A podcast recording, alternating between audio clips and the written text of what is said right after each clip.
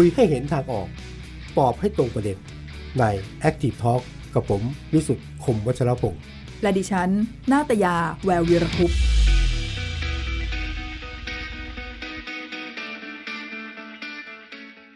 สวัสดีครับ ต้อนรับเข้าสู่ Active Talk นะครับ ก็วันศุกร์สามทุ่มจริงๆกันทุกวันนะฮะค่ะจันทร์อังคารพุธพฤหัสศุกร์เวลาที่นัดหมายกัน แล้ววันนี้เราจะนั่งคุยกัน เรื่องของ ที่ทุกคนทุกคนต้องรู้จักเอ้ยไม่ไม่ทุกคนดิคนส่วนใหญ่ต้องรู้จักนะฮะโดยเฉพาะคนบางคนนะฮะเรื่องของหนี้ค่ะหนี้คนรู้จักว่าแต่รูปแบบต่างๆมากมาย แต่ว่าวันนี้เราจะค้นหากันว่าหนี้มีกี่ประเภท แตกต่างยังไงที่สำคัญคือ เราหวังว่ารายการที่จบ จะสามารถที่จะ ปลดและปลอดจากหนี้ได้เออนะยากจัง น่าจะน่าจะยากอันนี้จดผมยากพิสุทธิ์คมพัชรพงศ์น้องพรินค่ะพีนพิชยาพรโพสง่านะคะ แล้วก็แขกพิเศษของเราวันนี้ครับค่ะ พี่ยุ้ยสรินีอาชวานันทกุลนะคะ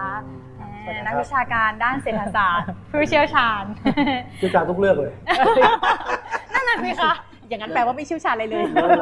เชี่ยวชาญทุกเรื่องเลยค่ะวันนี้คุยก่อนเข้ารายการวันนี้ค่ะจะคุยเรื่องห นี้ครัวเรือนหนี้ปัจเจกหนี่ปัจเจกหนี่บุคคลธรรมดาว่าหเราย่อยวันนี้เราไม่ได้คุยเรื่องหนี้สาธารณะโอ้นั่นเรื่องใหญ่เลยค่ะเพราะว่าเพราะว่าถ้าคุยเรื่องหนี้สาธารณะเดี๋ยวลุงตู่เคืองเอารอบหน้ารอบเดี๋ยวต่อไปไปไกลเดี๋ยวไปไกลค่ะนะครับก็ค่ะชื่อตอนของเราวันนี้ก็ครับคือวัคซีนหนี่จะแก้ปัญหากันยังไงนะคะ ก็เชื่อว่าวันนี้เหมือนมาฉีดความรู้ให้เรื่องหนี้มันหายมาแลกไปเปลี่ยนกันค่ะมาแลกเปมาลี่ยนแชร์กันเนาะแต่ว่าก่อนอื่นผมเห็นแบงค์ชาติก็บอกผมชอบชอบแบงค์ชาติบอกคนไทยเป็นหนี้มากขึ้นอืมค่ะเข้าใจได้นะค่ะ เร็วขึ้นนานขึ้นค่ะและน่าจะแบบปลดหนี้ยากขึ้นเหมือนกันนะค่ะก็ตอนนี้ก็สถานการณ์ คือภาพรวมเรานี่คือ 80 กว่าเปอร์เซ็นต์ของ GDP แล้วก็เพิ่มสูงขึ้ครันบเรื่อยๆนะคะก็มันก็ครับเหมือนทำลายสถิติทุกปีเนาะเรื่องหนี้ฮะครัวเรือน ถ้าเทียบเป็นต่อรายได้ประชาชาตินะคะก็ไม่นานก็อาจจะถึง 90อืม90%ของ GDP แล้วก็อย่างที่แบงค์ชาติพูดแหละก็คือว่าครับลักษณะก็ต่างออกไปก็ครัคืบอว่าไม่ใช่แค่เมื่อกี้ที่วิสุทธ์พูดคือว่า คนที่อายุน้อยอะค่ะเขาเขาเป็นคือเป็นหนี้กันตั้งแต่อายุน้อยเป็นหนี้เยอะขึ้นเอ่อเป็นหนี้เร็วขึ้นเร็วขึ้นเร็วขึ้นอะแล้วก็นานขึ้นแต่จริงๆอะแม้แต่คนที่เกษียณไปแล้วแบงค์ชาติก็มีตัวเลขว่าหนึ่งในห้าของคนที่เกษียณอายุไปแล้วเนี่ยก็ยังเป็นหนี้อยู่ใช่ใช่แล้วก็เป็นหนี้กันเป็นหลักแสนเนาะเยอะขึ้นด้วยไหมเยอะขึ้นด้วยไหมคะสำหรับคนที่ตัวจำนวนใช่ค่ะเพราะฉะนั้นมันก็เหมือนกับเป็นมันเป็นภาระที่ที่สูงขึ้นครับด้วย ซึ่งจริงๆแล้วแนวโน้มเนี้ยมันมีตั้งแต่ก่อนโควิดอีกอืมนะคะแต่ว่าแน่นอนพอเจอโควิดเข้าไปก็ทุกอย่างก็มันก็เดือดร้อนกันมากขึ้นมันจะมีสองภาพเลยนะภาพ คนรุ่นใหม่ค่ะเป็นหนี้เร็วขึ้นอืมคนผู้สูงวัยใช่ค่ะก็ยังเป็นหนี้อยู่เป็นหนี้เกษียณอยู่แล้วยังเป็นหนี้อยู่ค่ะบางคนตายแล้วก็ยังเป็นเรื่องจริงแล้วนี่คือนี่คือเรื่องจริงขใช่องสังคมใช่ไทยนะแล้วบางทีลูกหลานก็ไม่รู้ด้วยซ้ำว่าเป็นใช่อะไรอย่างเงี้ยมันรู้อีกทีก็อ้าวรู้บ้านทีจะก็ถูกมายึดใช้หนี้ให้กับผู้หลักผู้ใหญ่ใช่ค่ะตกลงหนี้หนี้ในประเทศไทยเนี่ยค่ะมีแบ่งหมวดใหญ่ไว้กี่หมวดค่ะ คือคิดว่าจริง ๆ เวลาเราพูดถึงคำว่าหนี้เนี่ยครับอาจจะต้องมองกันนิดนึงว่า ลำพังเป็นหนี้เนี่ยอาจจะไม่เป็นไร ถ้าเกิดเราใช้ได้โอ้แน่นอนใช่ไหมคือแน่นอนยืมตังค์มาโอเคใช้หนี้ได้เนี่ยครับก็มันก็คือไม่มีปัญหาใช่ไหมคะครับเพราะฉะนั้นปัญหามันคือว่าเราเป็นหนี้เนี่ยแต่ว่าเราไม่มีกำลังที่จะผ่อนใช่หรือเราเห็นอนาคตอยู่แล้วว่าเอ้ยก้อนเนี้ยเดี๋ยวมันจะมีปัญหาครับเพราะฉะนั้นคิดว่าถ้าแบ่งแบบตามเอ่อเรียกว่าระดับปัญหาก็แล้วกันนะคะครับตัวเองก็แบ่งง่าย ๆ เป็นเป็นสามแบบใหญ่ ๆนะคะค่ะก็คือว่าอันที่หนึ่งก็คือว่าหนี้ที่เอิ่ม จำเป็นอะต้องเป็นหนี้คือไม่ได้อยากเป็นหรอก แต่ยังไงก็ต้องเป็นหนี้เพราะฉะนั้นพวกนี้ก็คือใครก็คือหนึ่งคนที่ไม่มีรายได้มีรายได้ไม่มีรายได้คนเราพอขาดรายได้อย่างช่วงโควิดเนี่ยใช่ไหมครัคะบหลายคนก็ตกงานครับทันทีหรือว่า ถูกลดเวลาทำงาน รายได้หายไปเยอะนะคะอืมพอรายได้เราหายเราก็ต้องพยายามไปลดรายจ่ายเนาะแต่ว่าครับรายจ่ายมันก็ลดได้จำกัดอะเพราะว่ายังไงก็ต้องกินต้องใช้เพิ่มรายได้ลดรายจ่าย อะไรอย่างเงี้ยคิแต่ว่าประเด็นไคือสมมุติถ้ารายได้ถ้าลองลองคิดว่าเนี่ยรายได้หายไป 80% 100%อย่างเงี้ยครับมันเป็นไปได้ไหมรายจ่ายจะหายไป 80% 100%ยากยากเพราะบางทียกมันคือสุดท้ายเราก็ต้องกินใช่ไหมต้องกินต้องใช้เพราะฉะนั้นเนี่ย พอเราไม่มีรายได้มันก็จำเป็นละอันนี้เป็นเรื่องความจำเป็นเลยที่ต้องไปไปกู้หนี้ยืมสินนะคะครับหรือว่าบางทีเนี่ยป่วยอีกอีกกรณีหนึ่งก็คือฉุกเฉินเกิดเหตุอืมฉุกเฉินเช่น ป่วยนี่จริงๆก็ยังดีบางคนมี 30 บาทอ่าอ่าแต่บางที 30 บาทมันไม่ cover อะอ่าหรือว่าบางทีก็คือว่าเกิดเอ่อเกิดคนในบ้านเกิดเอิ่มเขาตายไปกระทันหันหรืออุบัติเหตุอืมหรืออะไรพวกเนี้ยมันก็คือเหตุฉุกเฉินที่ต้องใช้เงินแล้วเราไม่มีเงินเก็บครับเราก็ต้องไปกู้มา อันเนี้ยคือเรียกว่าส่วนตัวจะมองว่าเนี่ยคือหนี้ที่ ที่ต้องจำเป็นต้องมีอะอืมนะคะก็คือว่าหลักๆก็คือเนี่ยเราขาดรายได้ไม่มีครับเงินออมมาใช้ หรือเจอเหตุฉุกเฉินบางอย่าง ที่ครับมันต้องใช้เงินเยอะมากนะคะแบบที่สองก็คือเป็นหนี้ที่เรียกว่าหนี้ที่เรากู้มาลงทุนครับคืออันเนี้ยเหมือนเราตัดสินใจอะค่ะไม่ว่าเราอยากจะทำธุรกิจหรือว่าอย่างสมัยนี้เขาก็จะมีคำว่าอย่าง SME ใช่ไหมฮะ Start up เอออยากจะ จะทำธุรกิจริเริ่มอะไรบางอย่าง ก็ต้องมีทุนรอนครับนะหลายคนก็ไม่ไม่มีเงินเก็บอะจะใช้ก็ไปกู้มาอืมกู้มาทำธุรกิจอันนี้ก็ถือว่าเป็นการลงทุนครับก็เกิดจากการตัดสินใจของเราอืมเพราะไอ้นี่แบบเนี้ยช่วงที่เกิดวิกฤตอย่างโควิดเนี่ยค่ะถ้าเกิดว่าคนคือโชคดีหมายความว่าเออยังไม่ได้ตัดสินใจลงทุนเกิดโควิดก่อนครับสมมุติว่าเนี่ยไหตัวทันไหวตัวรอดไปอ่าอย่างเช่นเอ้ยอยากจะเปิดโฮมสเตย์เล็ก ๆ น่ารักครับอย่างเงี้ยนะคะกิจการท่องเที่ยวอ่าอ่าถ้าเกิดว่าโชคร้ายคือว่าเปิดไปละเต็มเหยียดเลยเรียบร้อยเลยเจอโควิดพอดี อืมอันเนี้ยก็ถือว่าโชคไม่ดีอันนี้เจอเยอะแต่ว่าอันเนี้ยเออถอนตัวไม่ทัน แต่ว่าถ้าเกิดเรากำลังจะตัดสินใจเปิด ยังไม่ได้ไปกู้มาเจอโควิด เราถอยทันพวกเนี้ยก็เป็นหนี้เพื่อการลงทุนหนี้ประเภทสุดท้ายก็อาจจะเรียกว่าเป็นหนี้เพื่อการบริโภคอืมก็คือเป็นหนี้ที่เอิ่มอาจจะไม่ได้จำเป็นแหละ แต่ครับว่าเราอย่างเช่นเราอยากได้ทีวี อยากได้มือถือ อยากได้เอิ่มเครื่องใช้อะไรต่างๆ ซึ่งวันนี้ทุกวันนี้ก็ผ่อนกันได้ทุกอย่างแล้วนะคะเออใช่เนี่ยวันก่อนเพิ่งไป Commart มาครับดีต้องไปซื้อคอมพิวเตอร์ใหม่ โหแบบตื่นตื่นตื่นตาตื่นใจมากเลยค่ะเออโหแถวคนนะซื้อรอซื้อการ์ดจอกันอ่ายาวมากถามเขาบอกนี่คือแบบอะไรเล่นเกมเหรอเขาบอกขุดบิตอ๋อโอ้เออบิตคอยน์บิตคอยน์ไงอันนี้เอ๊ะแสดงว่ามันน่าจะอันนี้เรียกว่าเป็นหนี้เพื่อการลงทุนตกลงแต่ผ่อนศูนย์เปอร์เซ็นต์นะเออเนี่ยพวกเนี้ยค่ะผ่อนได้หมดเลยทุกอย่างใช่คอมพิวเตอร์ใช่อะไรก็ผ่อนได้เพราะฉะนั้นพวกเนี้ยค่ะก็ บริโภคคือนี่ก็เริ่มแยกย่าเหมือนกันครับหนี่ที่เราเรียกว่าเอ๊ะมันบริโภคไหมหรือหรืมัอนว่าเป็นการหรือว่าลงทุจำเป็นบางทีก็คาบเกี่ยวนะอะไรเงี้ยบริโภคบางทีมันจำเป็ก็ดูลำบากอย่างเราเราเราสมมติเราผ่อนรถเนี้ยครับ ผ่อนรถบางคนบอกว่าอันเนี้ยคือบริโภคแต่อืมบางคนบอกอ้าวก็ลงทุนนะก็เพราะว่าเรามีรถทำมาหากินเราอะก็แบบทำมาหากินไปหาอ่าลูกค้าได้เพราะฉะนั้นไอ้นี่ที่อย่างเงี้ยบางทีมันก็จะแยกไม่ค่อยไม่ค่อยครับออกนะค่ะคะแต่ว่าประเด็นคือว่ามันมีหนี้หลายรูปแบบ อืม เพราะฉะนั้นเนี่ยประเด็นที่จะเป็นปัญหาหนักๆเลยก็แน่นอนไม่ว่าจะแบบไหนเนี่ยประเด็นคือว่าเวลาเราใช้จ่าย คือใช้คืนไม่ได้ครับซึ่งปัญหาของโควิดเนี่ยมันค่อนข้างรุนแรงต่อหนักเรื่องหน่วงหนี้นะใช่อืมเพราะว่าทันทีที่เราเจอปุ๊บก็คือรายได้คนหายครับค่ะทันทีเลยนะคะอย่างก็มีงานวิจัยเยอะแยะนะคะ อย่างจริง ๆ สภาพัฒน์เองก็ออกมาเตือนเนาะอืมเมื่อไม่กี่เดือนนี้ว่า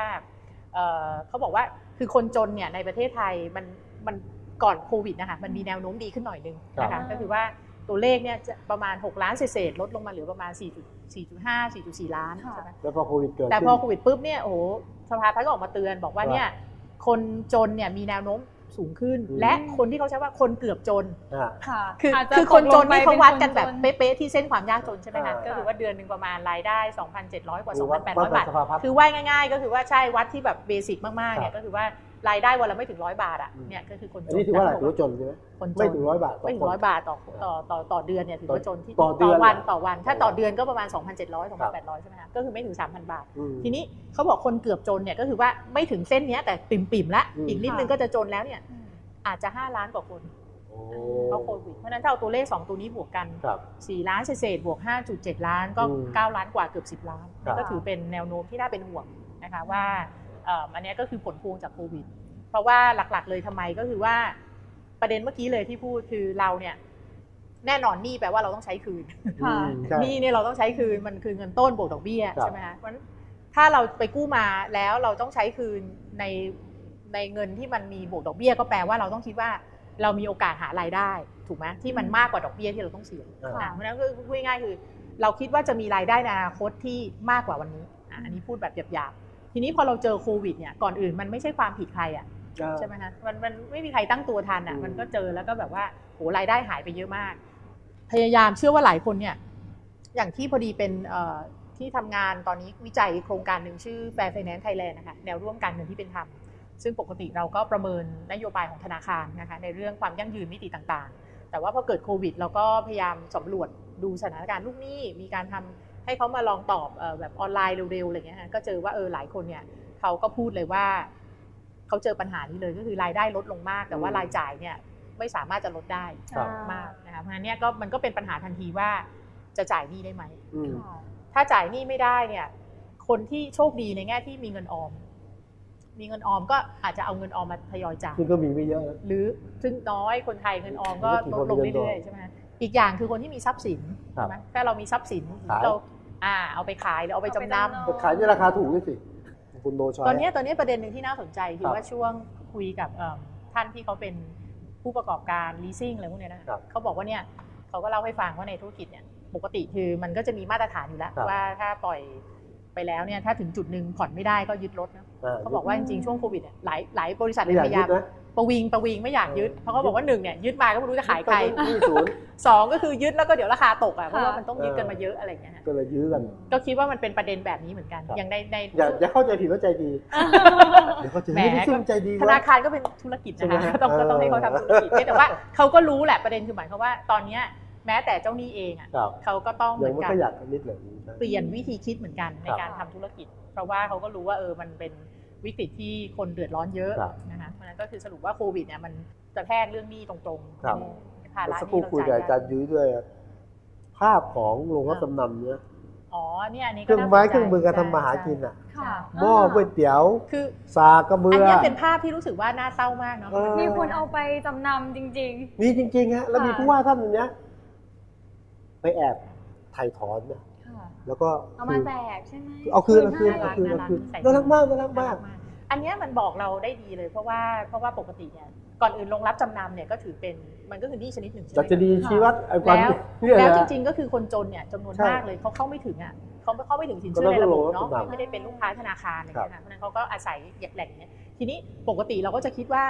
เวลาเดือดร้อนเนี่ยร้อนเงินก็ต้องเอาทรัพย์สินสิใช่ไหมอย่างเช่นทองหยองอะไรต่างๆ แต่ว่าที่เราเห็นรอบเนี้ย สถิติก็ชัดเลยบอกว่า ทองเนี่ยน้อยลงมาก ก็จะเป็นเครื่องมือไม่มีทำมาหากินแล้วระดับอ่ากระทะครกใช่ก็แสดงว่าทองนี่จริงๆก็แปลว่าเขาไม่มีแล้วอะไม่มีใช่ไหมแล้วถ้าไม่งั้นถ้ามีเขาเอามาหรือว่าบางคนบอกว่าก็ช่วงก่อนหน้านี้ค่ะ มันมีช่วงที่ทองราคาขึ้นอืมเขาก็เอาไปขายแล้วอืมเออก็คือตอนนี้มันเลยกลายเป็นว่าอยู่ในสภาพที่แสดงว่าเขาเดือดร้อนจริงๆอะครับค่ะใช่ไหมเพราะถ้าเราไม่เดือดร้อนจริงๆเนี่ยทำไมเราถึงจะอยากเอาเครื่องมือทำมาหากินของเราอะใช่ไปตอนนั้นค่ะ ถูกไหมฮะถ้าถ่ายถอนไม่ได้ก็แปลว่าโอ๊ยเดี๋ยวเราต้องตั้งต้นจากศูนย์เลยอะเออเราจะไปหา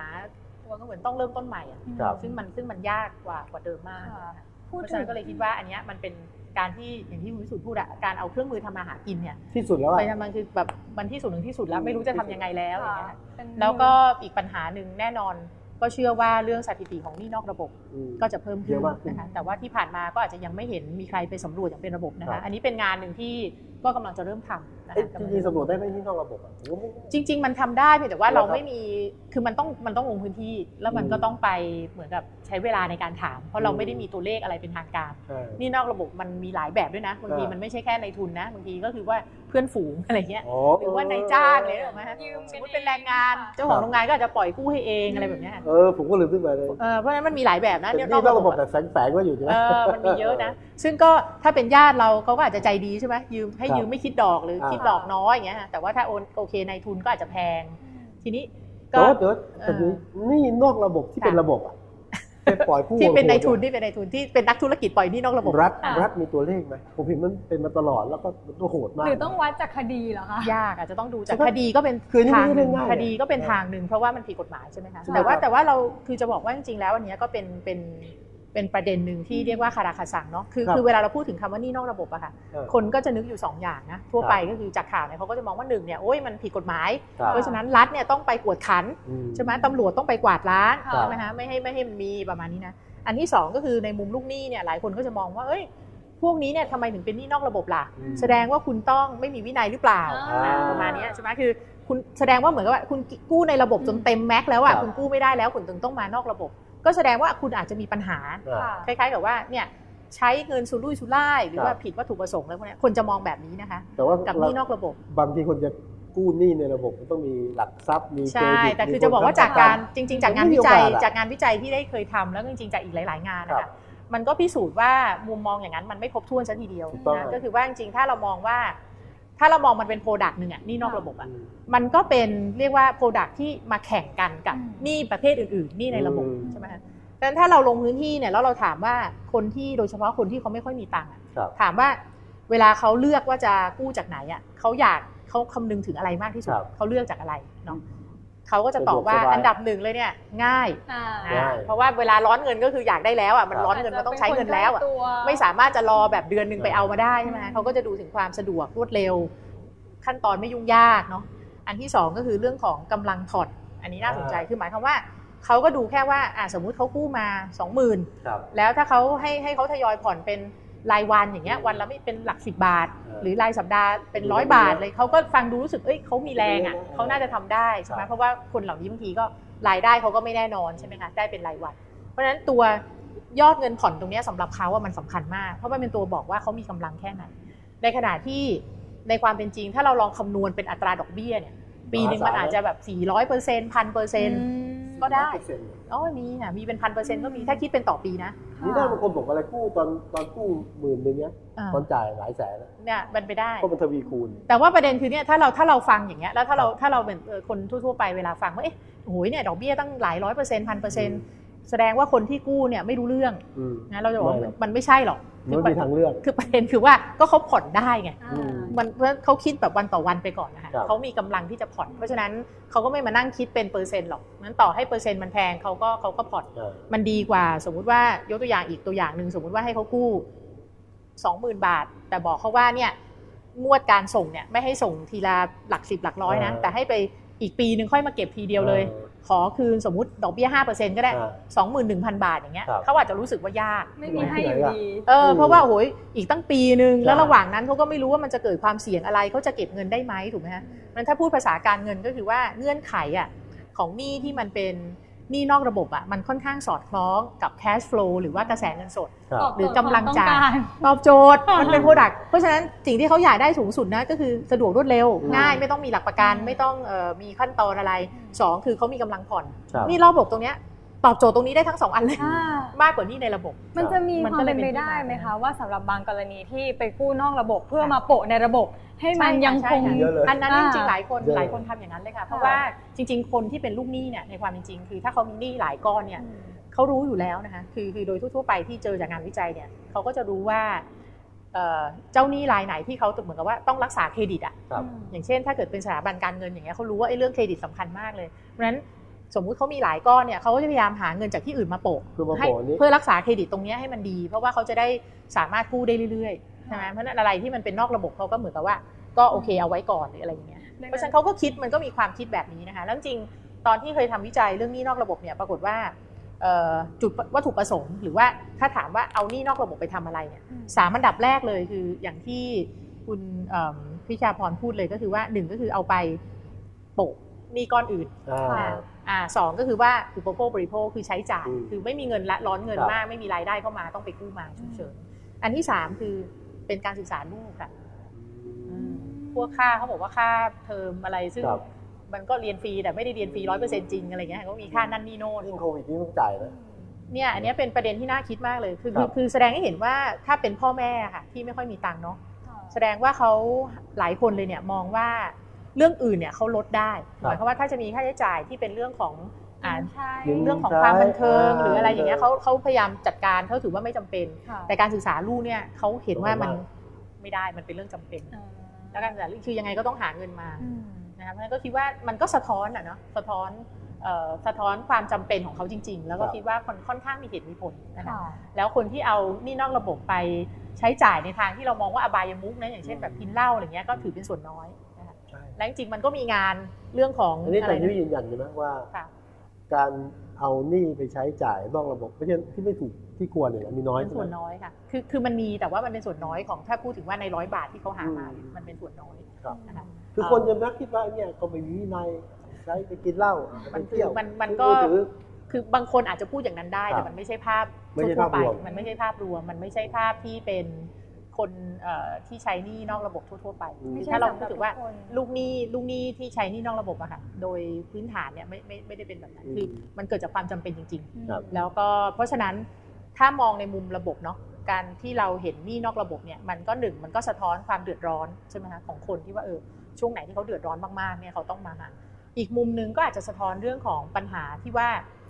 เรายังไม่สามารถขยายบริการทางการเงินน่ะอ่า ในระบบไปครอบคลุมได้มากพอค่ะอันนี้ก็เป็นอีกประเด็นหนึ่งเหมือนกันอืมนะคะอย่างทั้งที่เราก็พยายามอย่างจริงๆแล้วทางรัฐเองแล้วก็ธนาคารแห่งประเทศไทย เราก็พยายามจะเป็นคือพูดเรื่องนี้กันมาเยอะขึ้น เราก็ใช้คำว่า financial inclusion อืมการขยายบริการเอ่อรัฐก็มีนโยบายอย่างเช่น nano finance pico อ่า finance สินเชื่อขนาดจิ๋วขนาดย่อมอะไรพวกเนี้ยนะคะเริ่มติดเข้ามาแล้วมันคือซึ่งซึ่งก็ต้องต้องให้เครดิตว่าเขาก็พยายามมันก็อ่ามัมันก็มีคนที่เรียกว่ามาเอ่อรับใบอนุญาตครับ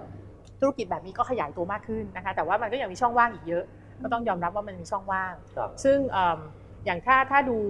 ง่าย ๆเลยเนี่ยเอิ่มถ้าเราดูตัวเลขของหนี้ที่เป็นรายย่อยเนี่ยนะคะจำนวนมากเลยเวลาเราไปดูจริงๆเนี่ยซึ่งไม่ดูว่าจริง ๆ กี่แสนกี่ล้านนะคะแต่ว่าจำนวนมากเลยเนี่ยเขาใช้หนี้ที่เป็นหนี้รายย่อยนั่นแหละเช่นบัตรเครดิตสินเชื่อส่วนบุคคลอะไรพวกเนี้ยแต่แต่จริงๆแล้วเอาไปทำธุรกิจ เอาไปทำธุรกิจเล็กๆน้อยๆของเขา เพราะว่าเขาเข้าไม่ถึงสินเชื่อธุรกิจไงใช่ใช่ใช่ไหมไม่มีหลักทรัพย์อย่างสมัยไครับค้ำประกันใช่หลักไม่ทรัพย์มีก็เลยต้องใช้เนี่ยเปิดบัตรครับเครดิตเอาหมุนบัตรเครวงเงินบัตรเครดิตมาหมุนหรือสินเชื่อ บัตรเงินสดอะไรพวกเนี้ยค่ะใช่ไหมครับอย่างสมัยก่อนอาจจะมีเรียกว่าขายขายซื้อรถเช็คอะไรพวกเนี้ยค่ะเออวันนี้เขาก็ไม่ค่อยใช้เช็คกันละเออก็มาเป็นเนี้ยเป็นเป็นวงเงินพวกแบบแลกเช็คอะไรกันแลกเช็คนี่น่าจะเก่าแล้วแบงก์เขาก็ยังทำนะคะรับยังแลกทำอยู่เช็คยังนี้ทำอยู่ไหมยังทำอยู่ยังทำยังมีบริการนี้อยู่ แต่ว่าพวกนักธุรกิจใหม่ๆเขาไม่รู้จักแล้วอ่ารู้รู้จักไหมคะไม่น่าจะไม่รู้จักอะเด็กรุ่นใหม่อาจจะไม่เคยเกิดมาไม่เคยเห็นเช็คแล้วว่าหน้าตาเป็นยังไงอะไรเงี้ยเดี๋ยวนี้เขาต้อง e-banking กันอันนี้คือภาพภาพบุคภาพครัวเรือนใช่ภาพบุคคลนะอันนั้นก็คือ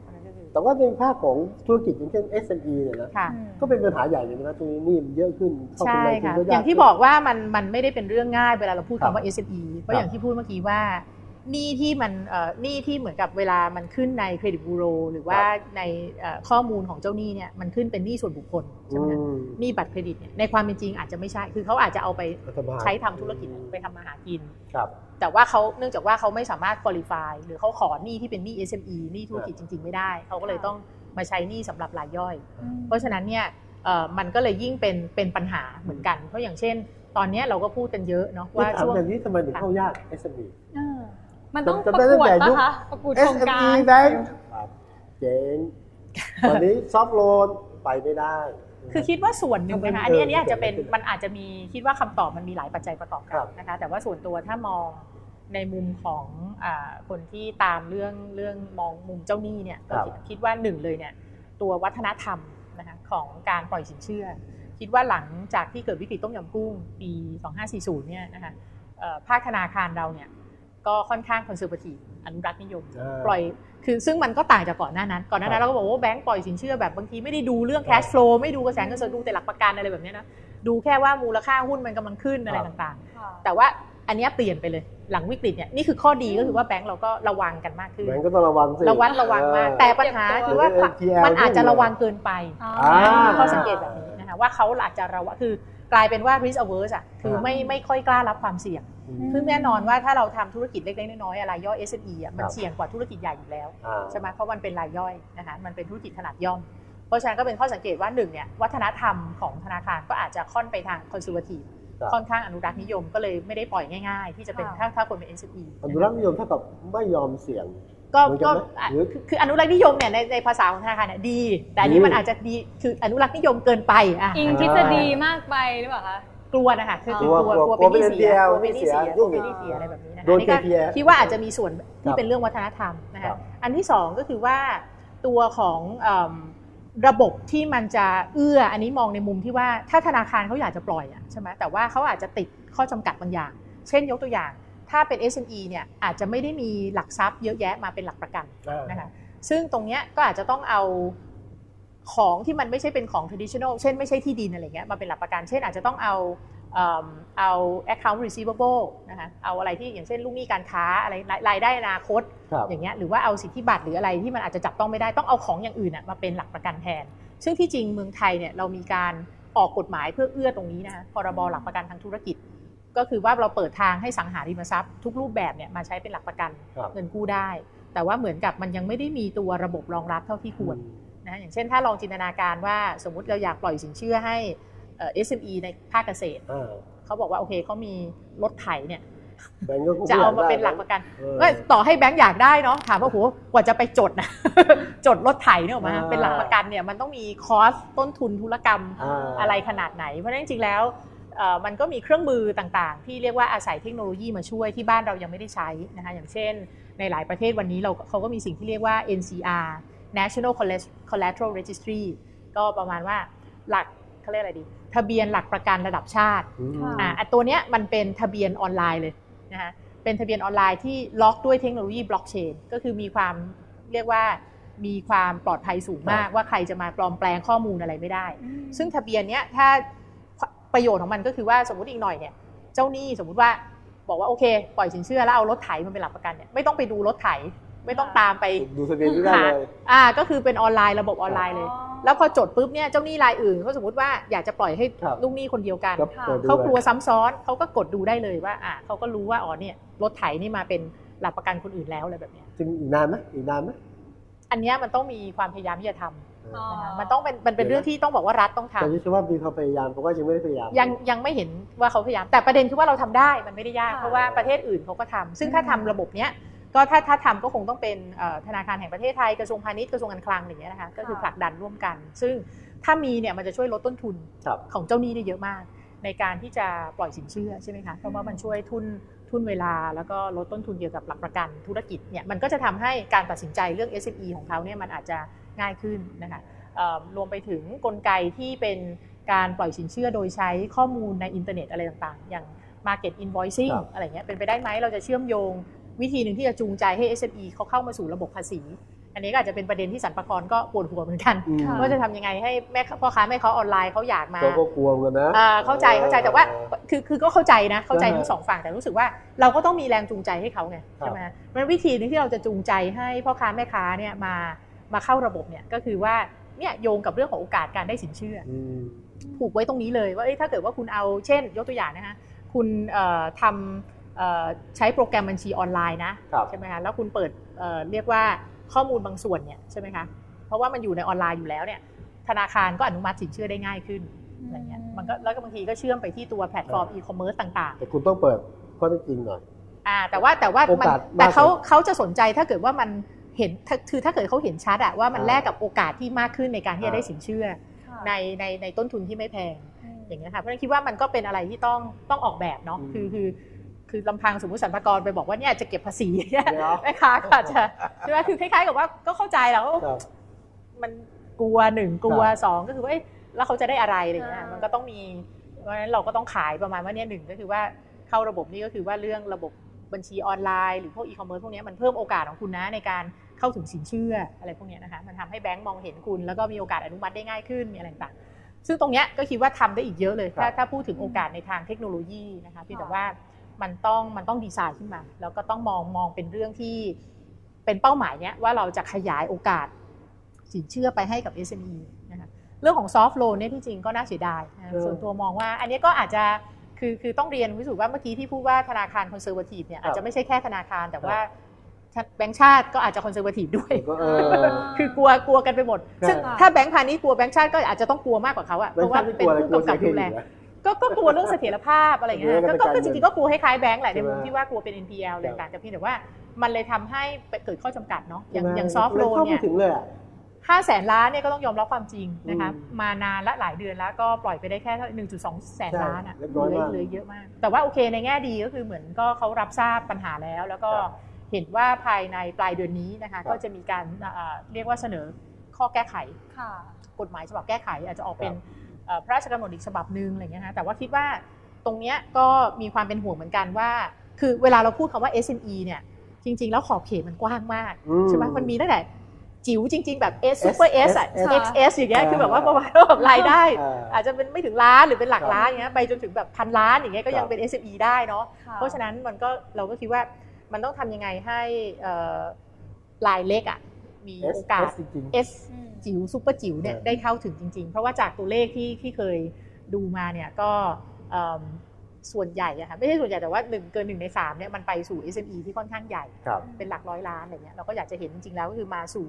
รายเล็กมากขึ้นนะคะทีนี้แล้วก็มีโอกาสคุยกับ S จริงๆนะตรงโอ้เนี้ยรอรออยู่อะเราไปรอมาจะตายก่อนคือคือไปเพราะไม่ว่าได้เพราะว่าเงื่อนไขมันเพราะว่าเงื่อนไขมันอย่างอย่างรอบแรกที่เขาเงื่ออนไขอกมาเนี่ยก็คือบอกว่าต้องเป็นลูกค้าคือต้องเป็นลูกค้าธนาคารอยู่แล้วเออค่ะซึ่งอันเนี้ยมันก็ตัดโอกาสแล้วใช่ไหมใช่คะ SME จำนวนมากที่เขาไม่ได้เคยสามารถเป็นลูกค้าธนาคารได้เนี่ยแล้วก็บอกว่า จะต้องอะไรนะ วงเงินก็ต้องไม่เกิน 20%เอ่อวงเงินที่เขามีอะไรอย่างเงี้ยค่ะแล้วก็คือมีมีเงื่อนไขที่ค่อนข้างมันไม่ได้ง่ายที่เขาจะได้ครับค่ะเอิ่มแล้วก็ส่วนตัวก็เลยมีความเป็นห่วงนิดนึงว่าโอเค ต่อให้เราพยายามที่จะเรียกว่า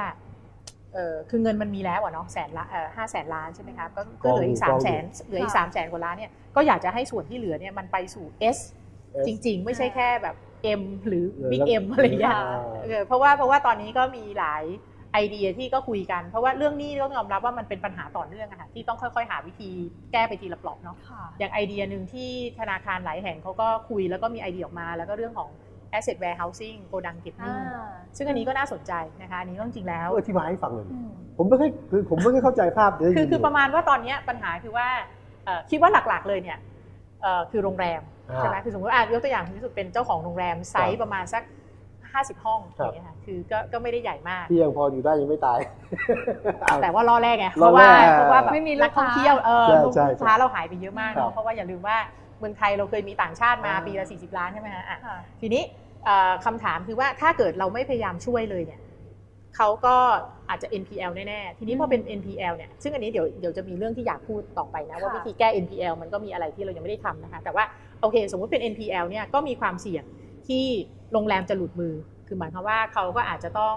อ่าแบบถ้าคิดแง่ร้ายเลยถูกบังคับขายท่อตลาดใช่ไหมคะอืมหรือว่าบางทีก่อนหน้านั้นก็อาจจะมีรายใหญ่ เจ้าของโรงแรมเชนรายใหญ่ที่เขาสายป่านยาวอืมเขายังพออยู่ได้ก็มากดราคาไล่ซื้อ บีบให้เขาซื้ออะไรเงี้ยค่ะเขาก็อาจจะรู้สึกว่าเออก็ไม่ได้แล้วเขาถูกบีบให้ซื้อราคาถูกแล้วเพราะเขาเป็นหนี้แบงก์อย่างเงี้ยมันก็จะเกิดเหตุการณ์แบบนี้ ซึ่งสิ่งที่จะเกิดขึ้นก็คือตัว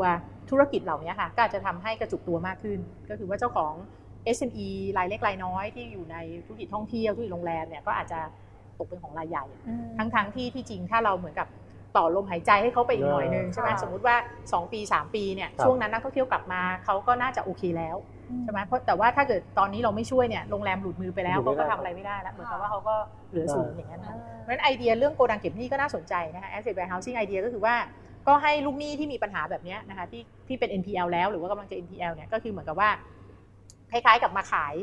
มาขายสินทรัพย์เขาอะครับขายแอสเซทอย่างโรงแรมเนี่ยให้แบงก์ก่อนเก็บไว้ก่อนอ่าฝากเอามาพักไว้ไว้คล้ายๆฝากอะแต่แบงก์ก็จ่ายให้ สมมุติว่ามันเอ่อสมมุติว่าร้อยหนึ่งเขาจ่ายให้ 80 อย่างเงี้ยค่ะแล้วพอหลังจากนั้นก็เอาเงินสดมาออกมาก่อนใช่ไหมแล้วก็เหมือนกับต่อต่อลมหายใจเขาหลังจากนั้นพอนักท่องเที่ยวเริ่มกลับมาใช่ไหมคะอีกสักก็ก็ทำสัญญาตกลงกันล่วงหน้า อีกสัก 2 ปีก็ให้เขามาซื้อคืนในราคาร้อยหนึ่งอะไรอย่างเงี้ยก็ได้ก็คือก็เป็นอันนี้ไอเดียคร่าวๆเนาะที่เขาคุยกัน ซึ่ง วิธีนี้ก็เขาก็คิดว่าข้อดีก็คือว่ามันก็ทำให้เจ้าของธุรกิจเองก็อาจจะรู้สึกเอ่อมีความสบายใจว่าครับเออเขาก็เหมือนมียังยังมีเวลาพอดีมีเวลามีเวลาที่จะรอรอให้ให้เศรษฐกิจฟื้นสองครัสามบปี โดยที่มีเอ่อเรียกว่าโอกาสเอาทรัพย์สินเนี้คืนมานะอืคะมแต่ว่าส่วนตัวก็รู้สึกว่ามันก็ไม่ง่ายไม่ได้เลยคือหมายว่าถ้าคิดว่าคิดถึงว่าเป็นเจ้าของโรงแรมอะค่ะแล้วทำอะไรต่อเนี่ยเหมือนกับมันก็เสี่ยงเหมือนกันนะ เหมือนกับอ่าเอ้ย ไปเป็นของแบงก์อะเออแล้วเราก็เอ้ยอีกสองปีเราจะเออเราจะสามารถซื้อคืนไม่ได้ไหมเนี่ยเราก็มันก็มันก็ต้องอาศัยความเชื่อใจอะไรประมาณนึงนะค่เราจะรู้ได้ไงว่าแบงค์ไม่เดี๋ยวเขาอาจจะเป็นคนไปขายรายใหญ่เองหรือเปล่าหรืออะไรเงี้ยมันก็อาจจะต้องคุยกันละเอียดมต้องเจรจากันหลายฝ่ายครับอย่างเงี้ยนะคะแต่ว่าก็เลยคิดว่ามันก็เป็นไอเดียที่ก็ค่อนข้างชัดเจนในเจตนาแหละว่าก็พยายามที่จะช่วยเหลือนะคะเอ่อช่วยเหลือเอ่อผู้ประกอบการที่อาจจะไม่ได้มีสายป่านยาวนะไอคะเดียที่มาจากไหนฮะ ไอเดียนี้คิดว่าเขาคุยกันในบรรดาในธนาคารกันมาสักระยะหนึงอ๋อแล้วค่ะก็ก็ถือว่ามาจากภาคเอกชนเองครับนะคะก็ถือว่าเป็นก็เป็นนิมิตหมายที่ดีนะคะ ก็อย่างที่บอกอะคือทุกคนก็เข้าใจว่ามันเป็นวิกฤตที่ไม่ปกไม่มีติใคร อะก็คุยคุยถึงวิธีแต่ว่าส่วนตัวมองว่าจริงๆอะมันต้องคุยอีกเยอะคือคือส่วนตัวมองว่าถ้าพูดถึงตัววิธีการเนาะมันมีอีกหลายอย่างที่เราควรจะทำนะครัคะ บ เอ่ออย่างเช่น ถ้าย้อนกลับไปที่เรื่องถอยกลับไปที่เรื่องหนี้เนี่ยถ้าค่ะ มองในเชิงของนโยบายหรือว่าการการดูแลเนี่ย อืม มันดูแลตั้งแต่มันต้องดูตั้งแต่ต้นน้ำถึงปลายน้ำใช่ไหมต้นน้ำคือเรื่องก่อนเป็นหนี้ครับ ก่อนเป็นหนี้เนี่ยมันก็ต้องพูดถึงคำว่า financial literacy ใช่ไหมเรื่องของความรู้ทางการเงินอืมคนที่เขารู้แค่ไหนว่าเขากำลังจะเป็นหนี้แล้วเงื่อนไขเป็นอะไรบ้างค่ะตัวสถาบันการเงินบอกรายละเอียดบอกความเสี่ยงเขาชัดไหมอะไรพวกเนี้ยนะคะซึ่งตรงเนี้ยแบงก์ชาติก็ทำไปเยอะแล้วครับก็มีกติกาที่ว่าด้วยการปล่อยสินเชื่อที่เป็นธรรมอะไรต่างๆค่ะนะคะทีนี้พอกลางน้ำพอเขาเป็นหนี้แล้ว ก็ต้องมีการดูแลต่อเนื่องอย่างเช่นเมืองไทยเราก็ไม่ไม่กี่ปีมานี้เราก็ออกกฎหมายทวงหนี้ใช่ไหมอ่าเพื่อที่จะการันตีว่าเมื่อก่อนมันทวงหนี้กันแบบโอ้โหประจานที่ทำงานหรือว่าแบบเดี๋ยวนี้ต้องมีเวลาทวงทวงอันได้ตเกินรายกี่บางคทีรั้งก็แบบตีหูนะอะไรต่างๆเนี่ยตอนนี้ก็คือโอเคมีกฎหมายก็มันก็ช่วยสร้างความสบายใจให้ว่าเราอย่างน้อยระดับหเรานึ่งระดับหนึ่ง ระดับหนึ่งระดับหนึ่งก็อย่างน้อยค่ะการทวงหนี้นี่ก็คือมันมันมีความมีความชัดเจนเป็นระบบระเบียบเออมีความยุติธรรมมากขึ้นอะไรเอเงี้ยอนะคะอันนี้ก็เป็นเรื่องของของของกลางน้ครับำใช่ไหมคะแล้วก็ทีนี้ปลายน้ำคือว่าโอเค เมื่อเราเกิดปัญหาคือหมายความว่าเออเนี่ยเราอย่างช่วงวิกโควิดเจอโควิดปุ๊บเนี่ยจ่ายไม่ได้เนี่ย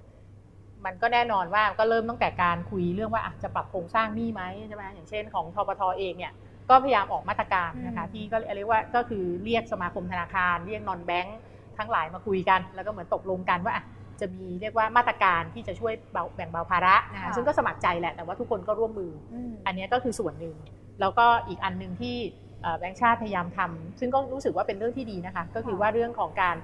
ปรับปรุงความเป็นธรรมของหนี้อืมอันเนี้ยส่วนตัวก็มองว่ามันเป็น เรื่องที่เราไม่ค่อยคุยกันอืมคือเวลาเราพูดคำว่าหนี้เนี่ยคนก็จะรู้สึกว่าก็หน้าที่ลูกหนี้ก็ต้องมาจ่ายเขาอะไรเงี้ยแต่มันคิดตั้งแต่นู่นอะแต่จริงๆมันเป็นมันเป็นความรับผิดชอบของเจ้าหนี้ด้วยไงใช่ไหมฮะคือหนึ่งก็คือว่าเนี่ยตั้งแต่ก่อนเจ้าหนี้ปล่อยอะคุณอ่าคุณปล่อยสินเชื่อนี่คุณดูชะละเอียดอ่าหรือยังคุณรู้ใช่ไหมค่ะว่าเขาคุณประเมินความเสี่ยงหรือเปล่าว่าอ่าเขาจะชำระคืนไม่ได้ต่างๆ ทีนี้พอเขามีปัญหาเนี่ยมันก็เป็นคำถามที่ว่า เอาละคุณเอ่อ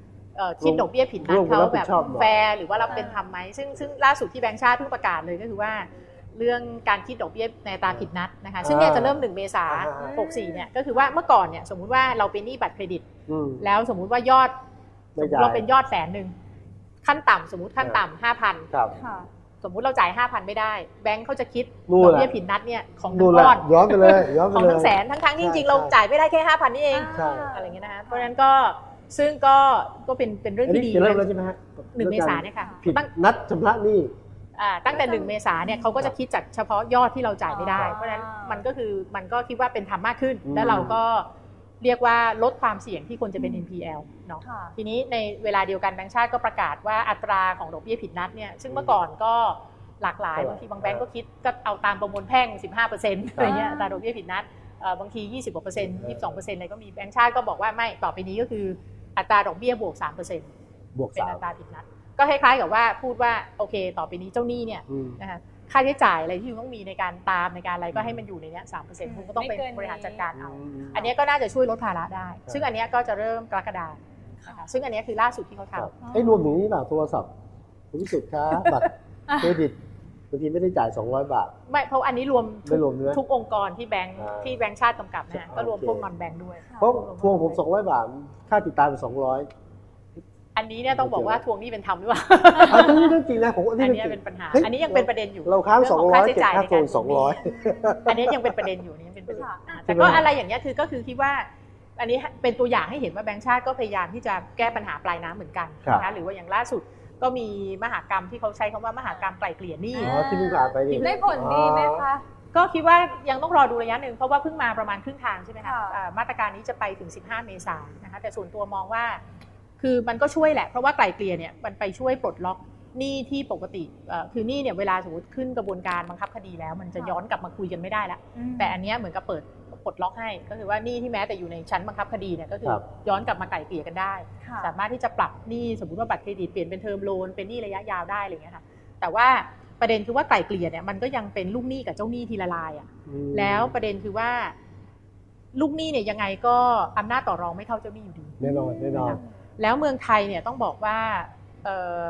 เรายังไม่มีสิ่งที่เรียกว่าเส้นทางการล้มละลายสมัครใจสำหรับบุคคล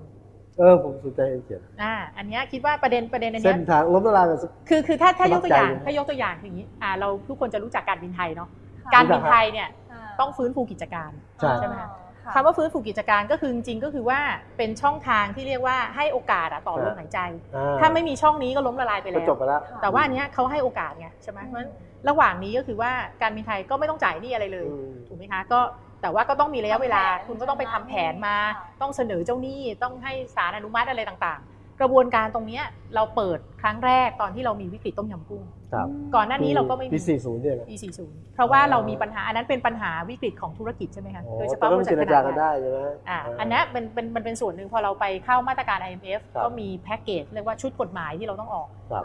ก็มีเปิดช่องตรงเนี้ยให้ฟื้นฟูกิจการ ทีนี้ถ้าเราบอกว่าอันเนี้ยเปิดแต่ว่าจริงๆเปิด ในความในตามหลักการเลยถ้าเอามาตรฐานสากลเนี่ยช่องเนี้ยต้องเปิดให้กับหนี้ทุกประเภท หมายความว่าไม่ว่าจะเป็นลูกหนี้บริษัท หรือลูกหนี้บุคคลธรรมดาก็ต้องมีช่องฟื้นฟูให้ค่ะแต่ว่าปรากฏว่าเราไม่ได้เปิดให้บุคคลเราเปิดเฉพาะบเฉริพาะษัทเฉพาะบริษัทเฉพาะนิติบุคคอืลมเราเพราะฉะนั้นมันเป็นเหมือนช่องเนี้ยบุคคลยังใช้ไม่ได้รายย่อยยังใช้ไม่ได้นะคะทีนี้ส่วนตัวก็เรื่องเนี้ยก็ก็พยายามจะเขียนมาหลายรอบแล้วก็คือ ถ้าเราบอกว่าวิกฤตโควิดเนี่ยมันเป็นวิกฤตใหญ่อืมแล้วมันก็เป็นวิกฤตที่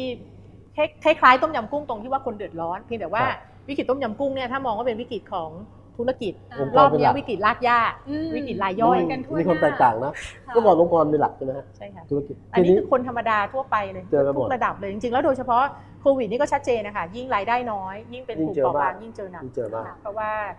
อะไรนะ social distance ก็ทำยากครับแล้วก็งานก็หมดไม่อืมไม่มีงานทำไม่รู้จะต้องทำยังไง บางคนก็ต้องกลับบ้านใช่ต่างจังหวัดกลับบ้านไปก็ไม่ได้การันตีว่ามีงานอ่าที่บ้านก็ไม่มีงานอะไรเงี้ยมันก็ปัญหาเป็นเป็นลูกโซ่อะทีนี้ก็เลยรู้สึกว่าทำไมเราไม่เปิดช่องฟื้นฟูกิจการ หรือหรือก็คือฟื้นฟูหนี้เนี่ยให้รายย่อยด้วย ก็ถ้าเกิดคิดว่าเป็นโอกาสนะคะ ถ้าเกิดเปิดในช่องทางนี้ค่ะสำหรับรายย่อยเนี่ยมันจะค่ะมีผลบวกต่อโดยโดยรวมคือยังไงคือคิดว่าบ้งสิ่งที่ที่เป็นข้อดีของมันก็คือว่าก่อนอื่นเนี่ยแน่นอนมันเป็นเหมือนกับ ถนนเส้นสุดท้ายนะคะนี่คืออมคือคือเพราะว่าคนที่เขาเอ่อไม่ค่อยเรียกว่าคนที่มองค่อนข้างจะเป็นแง่ลบกับกลไกแบบเนี้ยก็มอง ซึ่งซึ่งก็มีเหตุผลนะคะคือเขาก็มองว่าเอ๊ะถ้าเกิดเราเปิดช่องแบบนี้แล้วเนี่ยเดี๋ยวคนก็จะล้มบนฟูกหรือเปล่าอ่าหรือแบบว่าจริงๆแล้วมีจริง ๆ จ่ายได้ แต่มาแกล้งบอกแบงก์ว่าจ่ายไม่ได้ชักดาบอะไรอย่างเงี้ยนะคะซึ่งซึ่งก็ต้องบอกว่ามันก็เป็นเรื่องของมาตรฐานอะที่เราครับต้องมีให้ครบตามหลักสากลนะคะค่ะอย่างเช่นเอ่อ กลไกที่สำคัญเลยก็คือว่าโอเค ถ้าคุณเอ่อเลือกที่จะเข้าสู่กระบวนการนี้คือจากตอนเนี้ยประเด็นคือว่าถ้าเราจะเข้าสู่กระบวนการล้มละลายเนี่ยเจ้าหนี้เป็นคนริเริ่มได้ฝ่ายเดียว ถ้าเป็นคนธรรมดาลูกหนี้เริ่มไม่ได้ แต่ถ้าให้ให้คนธรรมดาเริ่มเนี่ยขอเข้าช่องเนี้ยก็คือเขาก็ต้องเอามาเปิดอะเปิดข้อมูลต้องต้องเปิดเผยโปร่งใสซื่อสัตย์อะอืมว่าเอ๊ะเอามาบอกเลยว่าหนี้เขามีอยู่กับใครบ้างไม่ไหวแล้วหนี้เท่าไหร่บ้างอืมซึ่งมันก็อาจจะหลากหลายใช่ไหมคนนึงอาจจะเป็นหนี้ทกสใช่ไหมใช่หนี้สถาบันแบบธนาคารพาณิชย์ เป็นหนี้ผ่อนรถนะฮะหนี้ผ่อนบ้านหนี้กยศมันก็จะอาจจะมีหนี้หลายประเภทมากเลยนะเขาก็ต้องมาเปิด แล้วก็ในถ้าเป็นหลักสากลจริง ๆ ก็คือมีบทลงโทษถ้าคุณแจ้งเท็จนะอ่านะคะเพราะคือคุณก็ต้องแสดงความจริงใจอะเนาะค่ะว่าว่าคุณบอกข้อมูลที่ถูกต้องนะคะ แล้วก็แล้วที่เหลือก็ไปตามกระบวนการก็จะคล้ายๆกับธุรกิจนะคะก็จะต้องมีคนมาเป็นผู้บริหารแผนครับนะคะแล้วก็มาช่วยดูว่า แต่ว่าสิ่งที่คุณจะได้คือ automatic stay ก็คือว่าก็ คือหนี้ทั้งหมดก็คือหยุดนะไม่ต้องจ่ายเพื่อที่จะมีเวลามาดูอะต่อลมหายใจ ว่าจะทำอะไรครับแล้วเราจะจัดการยังไง แล้วก็ต้องมีการเอาหนี้ทั้งหมดมาเรียงลำดับอะว่าอืมลำดับก่อนหลังอะไรพวกเนี้ยมันมันก็เป็นวิธีที่คิดว่าเป็นวิธีเดียวที่จะเห็นข้อมูลทั้งหมดนะคะอย่างบูรณาการ คือต้องยอมรับว่าปัญหาหนึ่งของเราเนี่ยเวลาเราเอ่อจะจะรับมือกับหนี้รายย่อยนะคะอันนี่พูดถึงในระดับของเจ้าหนี้ด้วยเนี่ยปัญหาหนึ่งก็คือว่า เราก็จะรู้แต่เฉพาะหนี้ที่เขาเป็นกับเราอะใช่ค่ะถูกไหมคือเราก็ไม่รู้หรอกว่าเขาไปมีหนี้ที่อื่นที่ไหนบ้างถูกไหมครัค่ะบเพราะฉะนั้นเนี่ยสมมุติต่อให้เราแบบหวังดีมากเลยเราบอกเออเนี่ยเราคิดแผนให้เขาละว่าเขาผ่อนมาประมาณนี้ แต่เอาเข้าจริงเขาอาจจะทำไม่ได้ เพราะว่าเขามีหนี้ที่อื่นอีกเยอะค่ะและไอ้หนี้ที่อื่นเนี่ยมันไม่ได้มาปรับด้วยอ่านะคะนั่นคิดว่า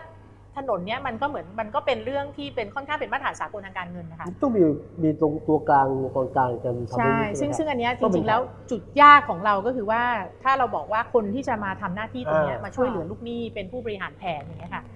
วันเนี้ยแม้แต่ระดับของฟื้นฟูกิจการบริษัทน่ะเรายังมีปัญหาใช่เพราะว่าเอ่อจริงๆ TDI อะค่ะไม่กี่เดือนที่แล้วก็ทำเป็นรายงานออกมาเนาะว่า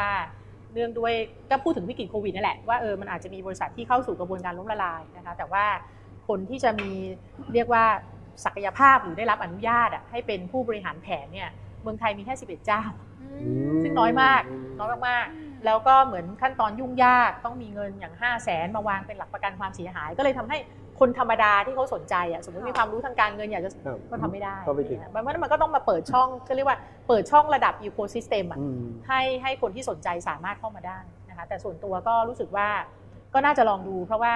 ก็เชื่อว่าถ้าเราไม่คิดถึงถนนเส้นเนี้ยไอ้ครับเรื่องฟื้นฟูของรายย่อยเนี่ยค่ะถ้าไม่คิดตอนนี้อีกหน่อยก็ต้องคิดอยู่ดี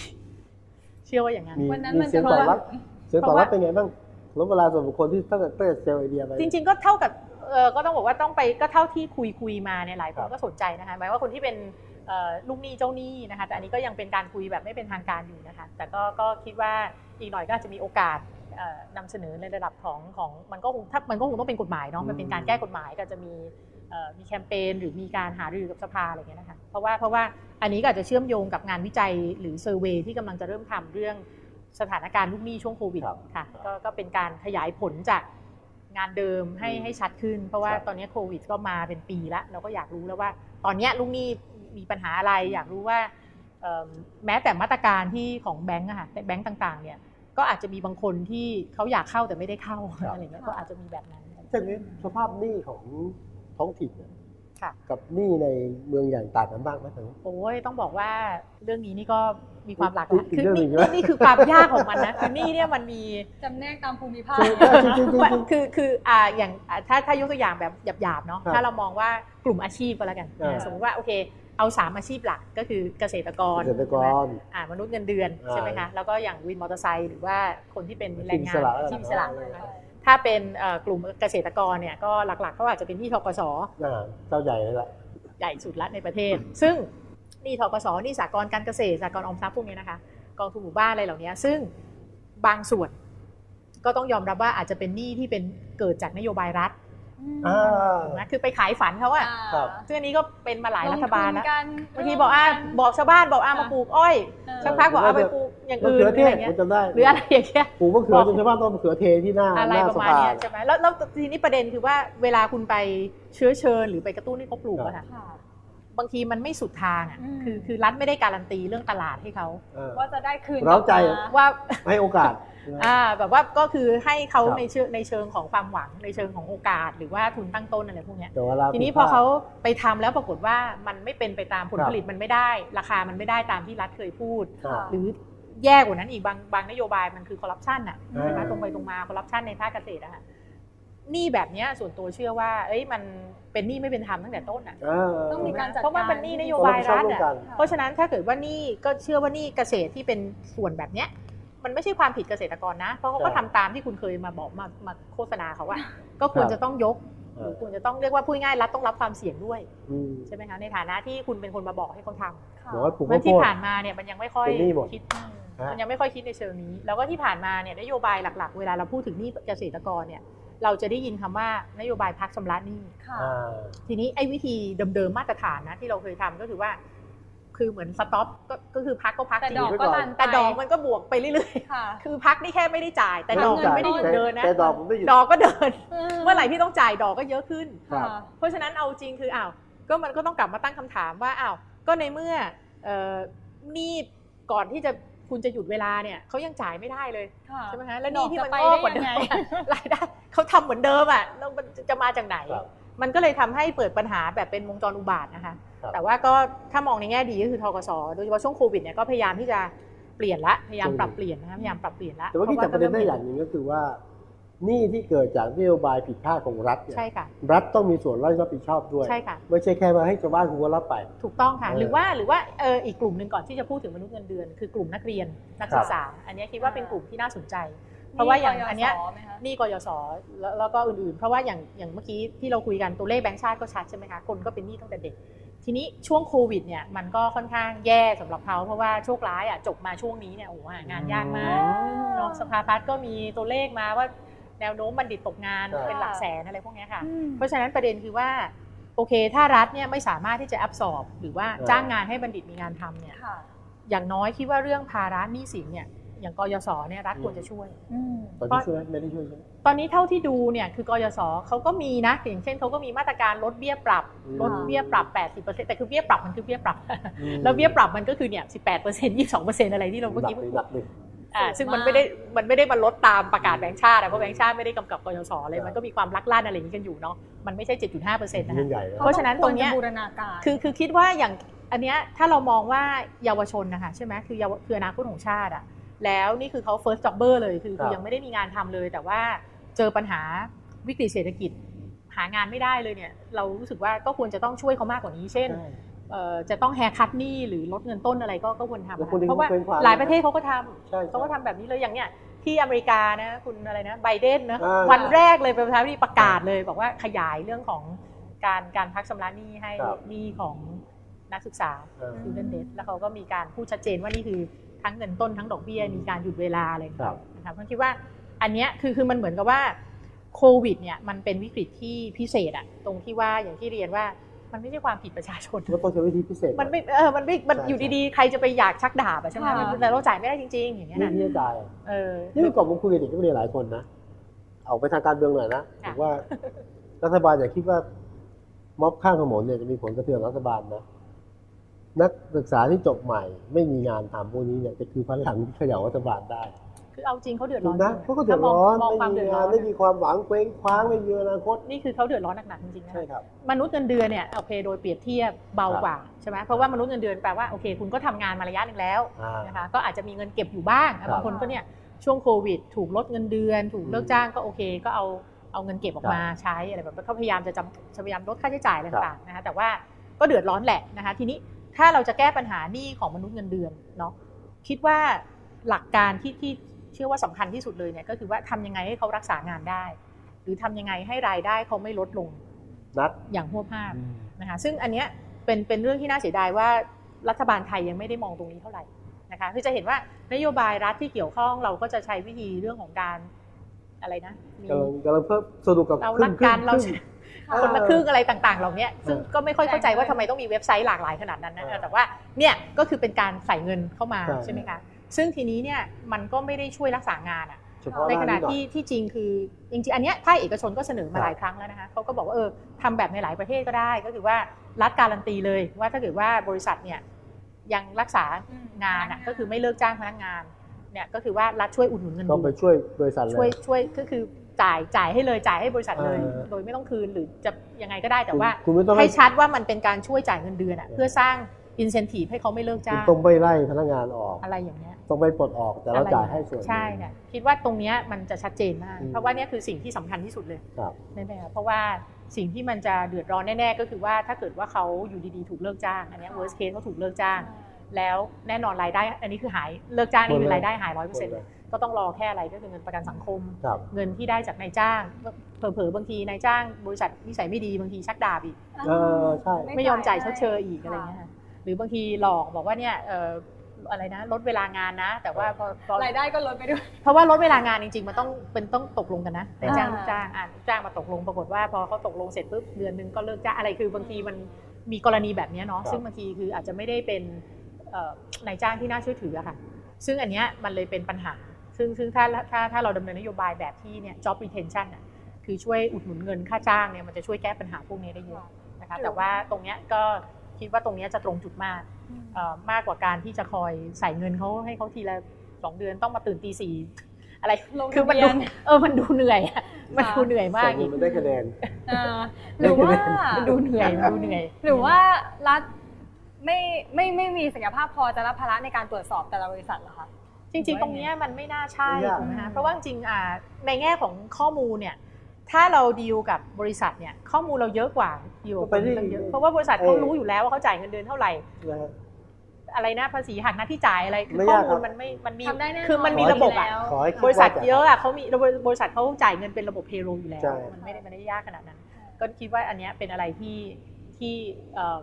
ถ้าทำก็จะตรงจุดนะคะในเรื่องของการช่วยเหลือแบ่งเบาภาระมนุษย์เงินเดือนนะคะ ส่วนกลุ่มที่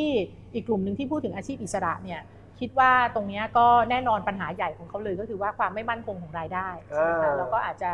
เอิ่มเนี่ยก็คือว่ารายได้ไม่ได้ไม่ได้ได้ประจำอยู่แล้วใช่แล้วก็อันนี้คือหางเลขหรือว่าผลกระทบที่โดนก็คือโดนจากโดยเฉพาะถ้าเกี่ยวข้องกับครัธุบรกิจท่องเที่ยวเนี่ยครับถ้าเป็นพวกทำงานแบบร้านอาหารอะไรพวกนี้นะก็คือเต็มๆเลยอะไรเงี้ยซึ่งเอ่อวิธีแก้ปัญหาของของที่จะแบ่งเบาภาระหนี้สินลูกหนี้เหล่านี้คิดว่าส่วนหนึ่งเลยก็คือว่าต้อง อาศัยการใช้กลไกที่เมื่อกี้พูดอะค่ะก็คือว่าไปมองในเรื่องของหนี้นอกระบบคือมันเป็นเรื่องข้อมูลอะเออก่อนอื่นก็คือว่าต้องรู้ก่อนว่าเขามีสภาพปัญหาอะไรบ้างค่ะมันถึงจะมันถึงจะช่วยบูรณาการได้ จริง ๆ เมื่อกี้ที่พูดไปถนนที่บอกว่าอยากให้เปิดเส้นของฟื้นฟูรายย่อยอะครับส่วนตัวคิดว่าก็เนี่ยก็คือมันต้องหนี้ทุกประเภทนะเพราะฉะนั้นอันนี้ก็อาจจะเป็นโอกาสที่หนี้นอกระบบก็มาก็มถ้าหนี้นอกระบบมาเนี่ยนี่นี่รัฐโทษกรรมให้อ่า ได้เป็นฐานข้อมูลด้วย เพื่อที่จะได้แก้ปัญหาเราให้โอกาสคุณ แล้วเราก็จะได้มีข้อมูลด้วยครับว่าหนี่นอกระบบมีแค่ไหนครับนะคะแล้วก็จริงๆแล้วตัวช่องนั้นน่ะ จริง ๆ ถ้าดูตามเอ่อแนวของหลายประเทศเนี่ยเขาก็ใช้เป็นโอกาสในการให้ความรู้ทางการเงินด้วยนะคะอย่างเช่นหลายประเทศเขาจะพูดเลยว่าโอเค ถ้าคุณมายื่นล้มละลาย ยื่นฟื้นฟูเนี่ยครับคุณจะต้องไปผ่านหลักสูตรนะเกี่ยวกับการอ๋อจัดการหนี้กี่ชั่วโมงอะไรก็ว่าไปงั้นทั้งค่ะผู้ที่เป็นหนี้ ก็ต้องเรียนรู้ระบบการเงินด้วย ใช่ เพราะว่ามันก็เป็นเรื่องของเนี่ยก็การคือสร้างภูมิคุ้มกันอะอ่าทำยังไงให้คุณมีทักษะในการจัดการหนี้ได้ได้มากขึ้นอย่างเงี้ยอยากนะได้ซึ่งใบที่ขับผ่านขี่ก็ต้องมาอบรมหน่อยอะไรประมาณนั้นอ๋อเออไม่ซึ่งใช่ซึ่งที่ผ่านมาเนี่ยเราก็พูดกันมาเยอะนะคำเนี้ยครับวินัยทางการเงินครับความรู้ทางการเงิน แต่ที่ผ่านมาเรายังไม่ได้คิดแบบเป็นระบบเท่าไหร่ครับใช่ไหมเราก็มีเอ่อ มันมีพูดบ้างว่าโอเคเราควรจะสอนตั้งแต่โรงเรียนอย่างเงี้ยมันนะก็เริ่มมีการพูดขึ้นบางเยะองค์กรอย่างเช่นเอ่อตลาดหลักทรัพย์แห่งประเทศไทยครับเขาพยายามทำหลักสูตรแล้วแต่มันเหมือนอืมมันทำกันคนละทีสองทีอะค่ะอืมค่ะมันคิดว่าอันเนี้ยก็ถือเป็นโอกาสหนึ่งแล้วก็ส่วนตัวก็มองว่าการมองเรื่องหนี้คือถ้าเราตั้งเป้าที่จะช่วยแก้ปัญหาหนี้ครัวเรือนอย่างเป็นระบบเนี่ยมันจะเป็นโอกาสให้เราสร้างงานในชนบทได้ด้วยอืมนะคะเพราะว่าอย่างเช่นตอนนี้เรามีอสมใช่ไหมเอ่ออสมคืออาสาสาธารณสมัสุคขรอ่าอาสาสมัครสาธารณสุขที่มีทั่วประเทศเลยนะใช่ ซึ่งอันเนี้ยเราบอกว่าเป็นพระเอกเลยใช่ไหมคะถูกต้องในช่วงโควิดนะรับโอ้มืโหถ้าไม่ได้ก็เคยแคิดว่าเออไอเดียเล่นๆว่าทำไมเราไม่มีองมอะอาสาสมัครการเงินประจำหมู่บ้านอ่าใช่ไหมคะก็เนี่ยใช้เด็กที่เนี่ยเด็กที่เตะฝุ่นน่ะครับเด็กที่เขาไม่มีงานทำครับก็ได้ ก็เติมความรู้เขาเรื่องการเงิน แล้วก็ให้เขามีหน้าที่ไปเยี่ยมเยือนคุยกับผู้หลักผู้ใหญ่ในหมู่บ้านที่มีปัญหาหนี้อืม นะแล้วก็เป็นการดึงข้อมูลด้วย เด็กก็ได้เรียนรู้ว่าปัญหาเออเป็นยังไงเด็กก็ได้เรียนรู้วิธีจัดแล้วการได้ข้อมูลขจองตัวเอริงงๆด้วยนะเรียวด้วย อะไรอย่างเงี้ยค่ะอืมก็คิดว่ามันมันมีหลายอย่างที่ที่ที่น่าทำเนาะอืมแต่ว่าทั้งหมดเหมือนมันต้องตั้งตั้งต้นจากเจตนารมณ์อะครับว่าเราว่าเราคิดว่าเออเรื่องหนี้เนี่ยมันเป็นปัญหาของประชาชนนะครับแล้วหนี่ช่วงโควิด มันเป็นหนี้ที่เราต้องคิดวิธีการใหม่ ๆ ในการที่จะเข้ามาดูแลนะคะมันไม่ใช่ว่าเอาไม่ใช่พึ่งแต่เครื่องมือเดิมๆอะไรพวกเนี้ยแล้วก็หลาย ๆ วิธีถ้าเรามา คิดมันก็อาจจะเนี่ยช่วยแก้ปัญหาเรื่องว่างงาน ช่วยแก้ปัญหาเรื่องของเอ่อคนที่ไม่ค่อยมีความรู้ทางการครับเงิน ช่วยแก้ปัญหาเรื่องข้อมูลที่เราได้ไม่ครบถ้วนครับมันอาจจะช่วยแก้ปัญหาได้หลายอย่างในเรื่องแล้วก็ช่วยสร้างโอกาสการมีส่วนร่วมของการมีส่วนร่วม ช่วยสร้างโอกาสคนในให้เขาพื้นที่เข้าด้วยถึง SME ได้มากขึ้น ถ้าเราครับทำควบคู่ไปกับ registry เรื่องทะเบียนเรื่องอะไรพวกเนี้ยอันนี้ก็เป็นความฝันเนาะแต่คิดว่าสุดท้ายเราก็คงต้องต้องคุยอืมก็เนี่ยค่ะเรื่องปลายน้ำอ่า เรื่องปลายน้ำคือเขาเพราะพูดว่าตอนนี่คือปลายน้ำใช่ไหมปลายน้ำเลยค่ะแต่มันคือวิธีแก้เนี่ยมันเป็นที่ต้นเป็น้ำปัญอยู่หานะต้นน้ำกับกลางน้ำเนี่ยคิดว่าอันนี้ให้เครดิตนะว่าครับทางแบงก์ชาตินะคะกับแบงก์ต่างๆเขาทำมาเยอะขึ้นทำทำอย่างเช่น อย่างที่เมื่อกี้คุยกันว่าอะพรบทวงหนี้เราก็มีแล้วอย่างน้อยมันมีแล้วพรบก็ถือทว่าวโองหเคนี้นะดีก็ถือว่าเมื่อก่อนไม่มีกฎหมายนี้นะแล้วก็เรื่องของการให้ความรู้อย่างน้อยการอธิบายเรื่องความเสี่ยงกับลูกหนี้เนี่ยแบงก์ชาติก็มีกฎออกมานะคะเรื่องของ Market Conduct การให้บริการที่เป็นธรรมเมื่อก่อนเนี่ย เราอาจจะเคยได้ยินว่ามีปัญหาเช่นขายพ่วง สมมุติเราจะไปขอสินเชื่อ แบงก์บอกว่าต้องทำประกันด้วยอ๋อใช่ไหมบางทีเราเดี๋ยวนี้ยังมีไหมยังมีไหมห้ามละอ๋อเหรอห้ามขายได้นะ แต่ห้ามพ่วงคือหมายความว่าห้ามบังคับทำคู่กันครับแบงก์ต้องขายต่างหากเลยต้องบอกว่าอะสินเชื่อนี่สินเชื่อ แต่ถ้าสนใจนะมีประกันด้วยอ่าแต่การถ้าคุณไม่ซื้อประกันก็ไม่ได้ตัดไม่โอได้กาสที่คุณจะได้สินเชื่อนะ แบงก์ก็พิจารณาต่างหากอะไรเงี้ยค่ะก็ห้ามขายพ่วงละดีใจจังอะไรพวกเนี้ยมันเป็นมันเป็นความครับคืบหน้านะคะ ที่คิดว่า ก็ไม่กี่ปีมานี้เองที่เราเพิ่งมีกฎกติกา เพราะฉะนั้นแต่ว่าแน่นอนเรื่องความรู้ทางการเงินก็ปัญหาใหญ่ แต่ส่วนตัวก็เชื่อว่าคือมันมีงานวิจัยอะค่ะในระดับสากลเขาบอกว่าโครงการหรือการให้ความรู้ทางการเงินกับคนเนี่ยจุดที่เรียกว่ามีประสิทธิภาพสูงสุดเลย คือไม่ใช่ว่าไปสอนเขาแบบ 500 คนในห้องเรียน หรือโครงการ CSR ฟังแล้วก็ลืมฟังแล้วก็หลับ หรือฟังแล้วตอนฟังก็สนุกดีกลับบ้านก็พฤติกรรมเหมือนเดิมเหมือนเดิมอะไรเงี้ยแต่เขาบอกว่าจุดที่มีประสิทธิภาพเลยคือคุณสอนเขาตอนที่เขากำลังจะใช้อะใช้โปรดักอ๋ออย่างเช่น ไปสอนเขาเรื่องอะอย่างเช่น ทักษะการจัดการหนี้เนี่ยคุณสอนเขาตอนที่เขากำลังจะเปิดบัตรเครดิตอะอ่าจุดนั้นเลยขอบพระคุณมากครับยินดีครับยินนะฮะดีค่ะแล้วก็โอกาสหน้าเชิญมาใหม่ได้ค่ะนะครับ ก็หวังว่าท่านที่ดูด้วยกันเป็นกำลังใจด้วยกัน แล้วก็คงจะมีทางออกให้ นะครับค่ะที่สำคัญที่สุดก็คือ มีวินัยมีสตินะคให้รับกำลังใจนะคะ ทุกที่ท่านชอบที่ที่เป็นหนี้นะคะ ติดต่อแบงค์นะคะ ติดต่อแบงค์ถ้าแบงค์ไม่ดูไม่ยินดีไม่อะไรเลยติดต่อบอกร้องเรียนแบงค์ชาติเลยนะคะเพราะเขาตอนนี้เขามีศูนย์รับเรื่องร้องเรียนแล้วดีแล้วดีแล้วนะคะนะเพราะว่าทุกคนควรจะต้องมีมาตรการออกมาโอเคครับวันนี้ต้องลาแล้วก่อนครับพบอีกทีในวันจันทร์หน้ากับ Active Talk ครับ สวัสดีครับ สวัสดีค่ะ Active Talk กับผมวิสุทธ์คมวัชราภงศ์ และดิฉันนาตยาแวววีรคุป